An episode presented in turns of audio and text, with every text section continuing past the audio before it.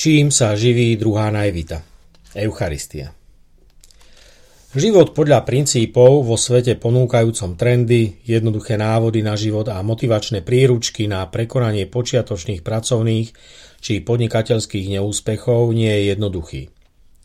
Počet týchto príručiek či rýchlych návodov na to, ako všetko zmení k lepšiemu, aspoň vo svojom vlastnom živote, odráža vnútorný hlad človeka a jeho túžbu po zmene – v jednom knihkupectve som za 10 minút narátal 58 takýchto titulov a povedal som si, že ďalej radšej počítať nebudem. Je neuveriteľné, ako veľký objem tejto literatúry každému ponúka mimoriadne príležitosti nájsť to, čo hľadá a potrebuje. Aj keď o niektorých tituloch napríklad z oblasti astrológie či o šamanských kuchárskych knihách v tomto oddelení knihkupectiev úprimne pochybujem, je to aj odraz toho, že tradičné príručky, usmernenia či duchovní učitelia zrejme dnešný hlad po duchovnej reflexii a živote nevedia utíšiť. Dôvody sú rôzne, no práve preto sa ľudia obracajú na niečo, čo azda fungovať bude. Nie je to také skompromitované ako tradičné učenia a ich nositelia a je to zároveň aktuálnejšie a príťažlivejšie. Na druhej strane sa dnes človek môže s knihou v ruke elektronickou knihou či v online prostredí v takejto prítomnosti mnohých autorov lepšie spoznať, keďže k jeho sebareflexii tu je k dispozícii široká paleta autorov z oblasti psychológie, pedagogiky či andragogiky. Mentoring či coaching sa už nepovažujú za nič exkluzívne, dnes sa máme od koho učiť aj bez toho, aby sme boli slávni moderátori, mediálne hviezdy či výkonní manažéri. Význam moderovaného správania, slušnosť či kultivovanosť vo verejnom priestore je ešte stále znamením dobrej značky. Avšak niektoré verejné škandály vo finančnom svete či vo svete politiky postupne ukázali, že uhladené spôsoby ešte nemusia znamenať, že vonkajší spôsob správania je aj prejavom vnútorného postoja. Tento dvojitý štandard rôzneho vnútorného postoja a klamlivého vonkajšieho vystupovania, ktoré malo veľa dôvodov všeličo skrývať, mnohých ľudí v dnešnom svete doviedol až k úplnému odmietnutiu slušnosti a vzájomného rešpektu. Napriek tomu, okrem tejto intelektuálnej či emocionálnej podpory, potrebujeme pre prežívanie nášho života aj čosi viac. Rituály nie sú len jednorazovým nadýchnutím. Ide aj o každodennosť a pravidelnú štruktúru dňa, pracovného týždňa, či striedania chvíľ oddychu a povinností. Spomienky na dobré a zmysluplné zážitky obohacujú vnútorný svet človeka a pomáhajú mu budovať spoločenstvo, v ktorom sa necíti sám. Spoločenská bytosť, ako je človek, potrebuje spoločné prežívanie. Možnosť podeliť sa o prežité a zažité, prežiť radosť dobrého filmu či divadelného predstavenia – preto chodíme do divadla či na koncerty, aby sa naše srdcia naplnili pocitom krásy. Schopnosť žasnúť sa stáva dverami empatie. Práve tam sa náš vnútorný svet môže naladiť na vzácne tóny, ktoré dozrievajú v zážitku harmónie, aby sa naplno dostali do našich srdc a myslí práve vtedy, keď všetko stíchne. Výstupy na vysoké štíty nám dávajú pocit zvládnutia živlu a prekonania samého seba. Práve preto je pre kresťanov významným momentom chvíľa, keď si pripomínajú stretnutie Ježiša so svojimi priateľmi tesne predtým, ako sa Ježiš dostal k naplneniu svojho poslania tu na zemi. Posledná večera sa odohrala tak, ako ju dnes kresťania v rôznych spoločenstvách slávia v duchu židovských pravidiel stolovania. Obraz s pripodobnením chleba a vína k Ježišovmu telu a krvi bol však niečím novým. Nebol to len židovský séder, aký slávili židovské veriace rodiny na začiatku 7. dňa, ale bolo to už aj niečo iné. Dovtedajšia forma dostáva nový obsah a z bežného stolovania ako formálnej rodinej bohoslužby sa stáva niečo nové. Eucharistia, či ľudovo omša a príjmanie je sviatostným znamením, ktoré je pre kresťanov v istom zmysle výnimočnou chvíľou zjednotenia. Pochádza z gréckého slova vďaky vzdávanie alebo ďakovanie. Pri tom, ako sa chlieb a víno menia na niečo tajomné a podstatne iné, sa viera stáva významným médium nového významu a novej dôležitej funkcie bežného jedla a nápoja. Krása eucharistického spoločenstva sa rodí práve z tejto jednoduchej abstrakcie obety, ako ju poznal súdobý judaizmus. Bežné sa stáva nezvyčajným na základe Ježišových slov, ktoré naberajú nový význam práve poslednou večerou. Lukášovo evanílium však otvára ešte jednu dimenziu, ktorá ukazuje, že aj širší okruh ľudí poznáva Ježiša ako toho, čo si so svojimi priateľmi sadá k stolu, aby s nimi lámal chlieb. Emauskí učeníci podľa tradície neboli spomedzi 12 apoštolov, boli členmi širšieho okruhu tých, ktorí zažili Ježiša Nazareckého počas jeho účinkovania v Galilei, Judei, Jeruzaleme. Po zmrtvý staní sa aj títo dvaja zo strachu pred verejnosťou posilnenou svojim víťazstvom snažia presunúť z centra diania niekam na perifériu. Ich dezilúzia je hlboká a preto sa oslabení frustráciou a pochybnosťami rozhodli odísť.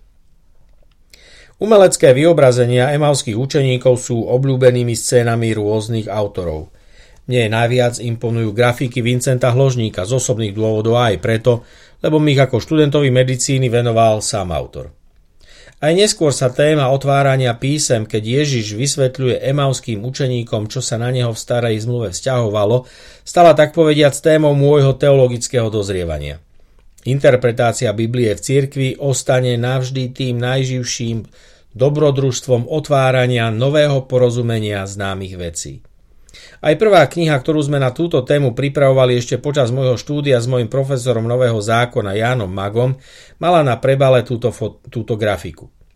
Zaujímavým momentom tejto epizódy je fakt, že až pri stole, pri lámaní chleba, ako to opisuje vo svojom rozprávaní evangelista Lukáš, sa na chvíľu podarilo spoznať identitu cudzinca.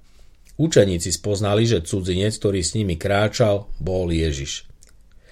Krása a veľkosť abstrakcie bohoslužby v kresťanskom podaní je jej priblíženie do zrozumiteľného a sociálne prístupného obrazu chleba a vína.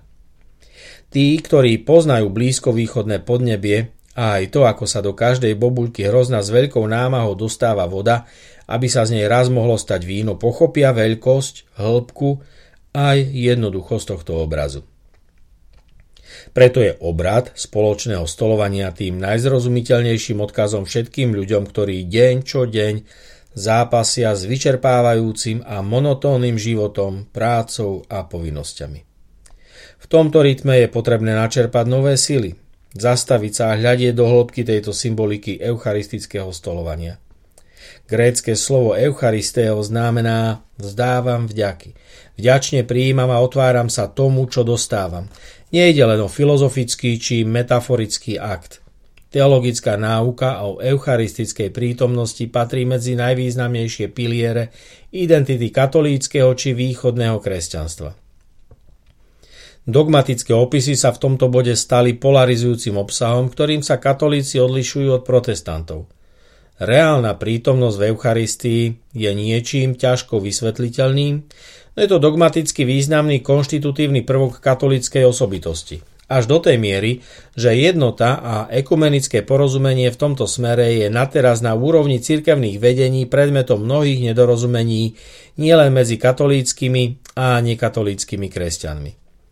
Aj samotní katolíci vnímajú Eucharistiu ako niečo dramaticky významné. Dokonca do tej miery, že za istých okolností je možnosť účasti na prijatí Eucharistie významne limitovaná. Niektorí veriaci katolíci vo zvláštnej životnej situácii, napríklad po rozvode a po následnom uzatvorení druhého manželstva, bez cirkevnoprávneho postupu nemôžu Eucharistiu prijímať.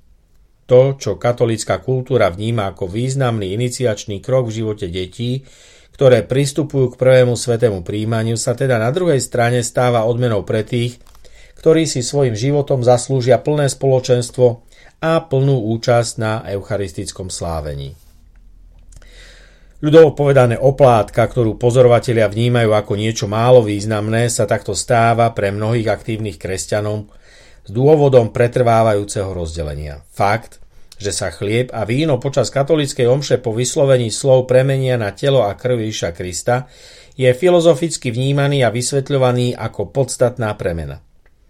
Ak niektorí autori okrem tzv. zmeny podstaty, keď sa telesný pokrm a nápoj menia na duchovné telo a krv samotného Boha, hovoria aj o tom, že táto premena má transformovať aj medziľudské vzťahy a má im dávať novú kvalitu, chcú túto magickú vnímanú skutočnosť vlastne rozvinúť a posunúť ju ďalej.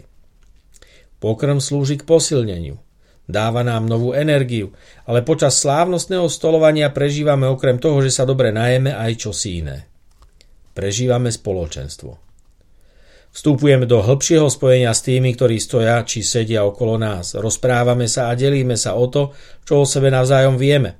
Preto sa okrem toho, že chlieb a víno menia v nepraktickom, metafyzickom a nezrozumiteľnom argumentačnom kruhu podstatu, ale navonok ostávajú tým, čím sú, ako dôležitejšie ukazuje niečo iné. Chlieb a víno menia svoj účel. Táto, tak povediac, transfinalizácia znamená, že z chleba a vína ako telesného pokrmu a nápoja sa v obrade rituálnej večere stáva niečo iné. Stáva sa z nich duchovný pokrm. Ak by sme sa chceli týmito pojmami zaoberať teologicky, tak by sme ostali pri tom, že od katolického modelu sa postupne dostávame k modelu reformačnému. Tu sa objektívna premena chleba a vína odohráva skôr vo viere ako v reálnom svete. Najbližšie k pravde je však podľa narratívu Evanílii skutočnosť, že všetko toto má zmysel len vtedy, ak sa v obrade dobrorečenia a vzdávania vďaky pri spomienke na poslednú večeru odohrá niečo kľúčové.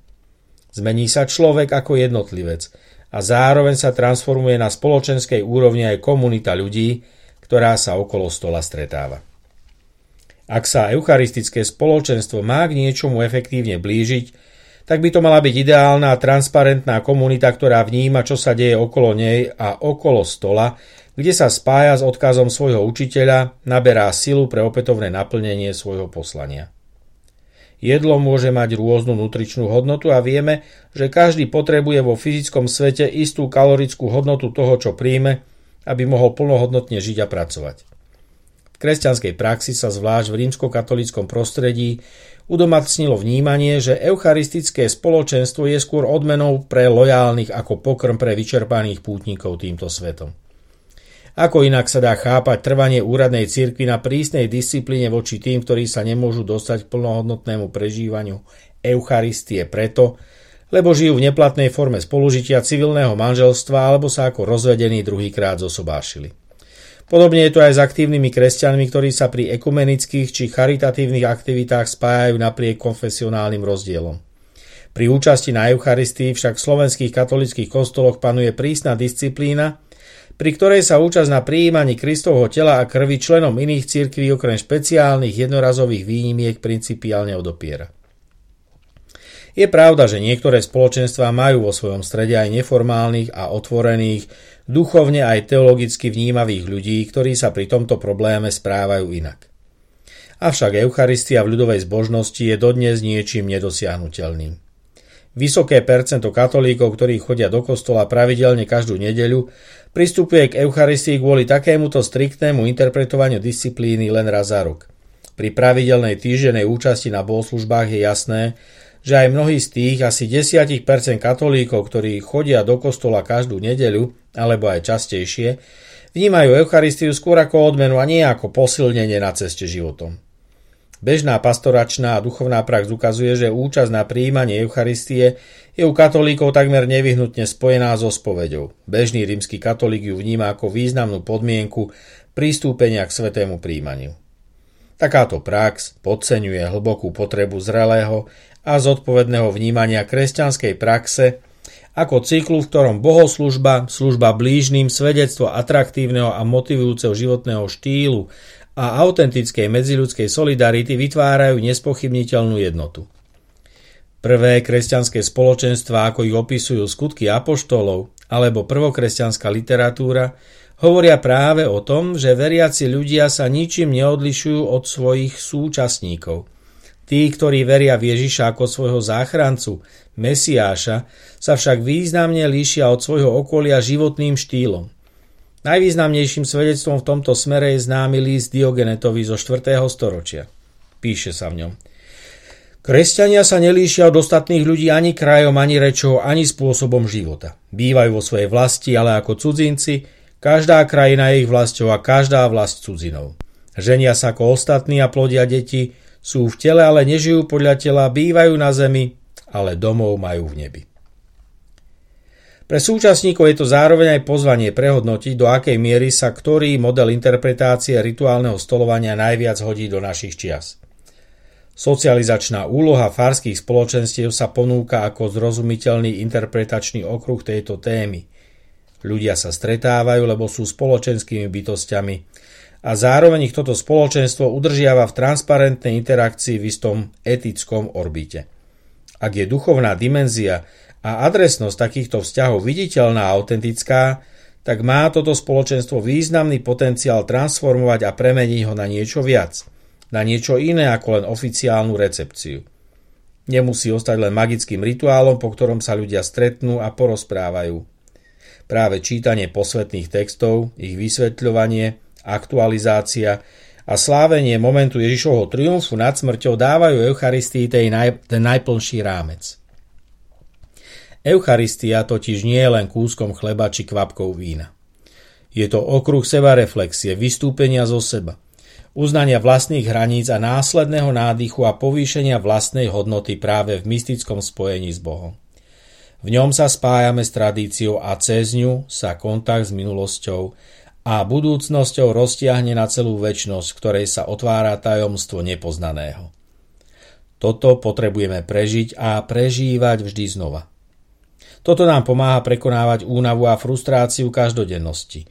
Tam sa naša najvita vždy znovu prehlbuje aby sa z hĺbky mohla opäť vynoriť a pri vstupe do každodennosti dala všetkému, čo robíme a sme, zmysel. Vtedy to už prestáva byť najvíta. Unavený človek sa stretáva so svojím najvnútornejším hýbateľom a ide ďalej, lebo tak to je. Život sa rodí len z vytrvalej vernosti a ochoty každé ráno vstať napriek tomu, že frustrácia a únava sa k večeru môžu opäť objaviť.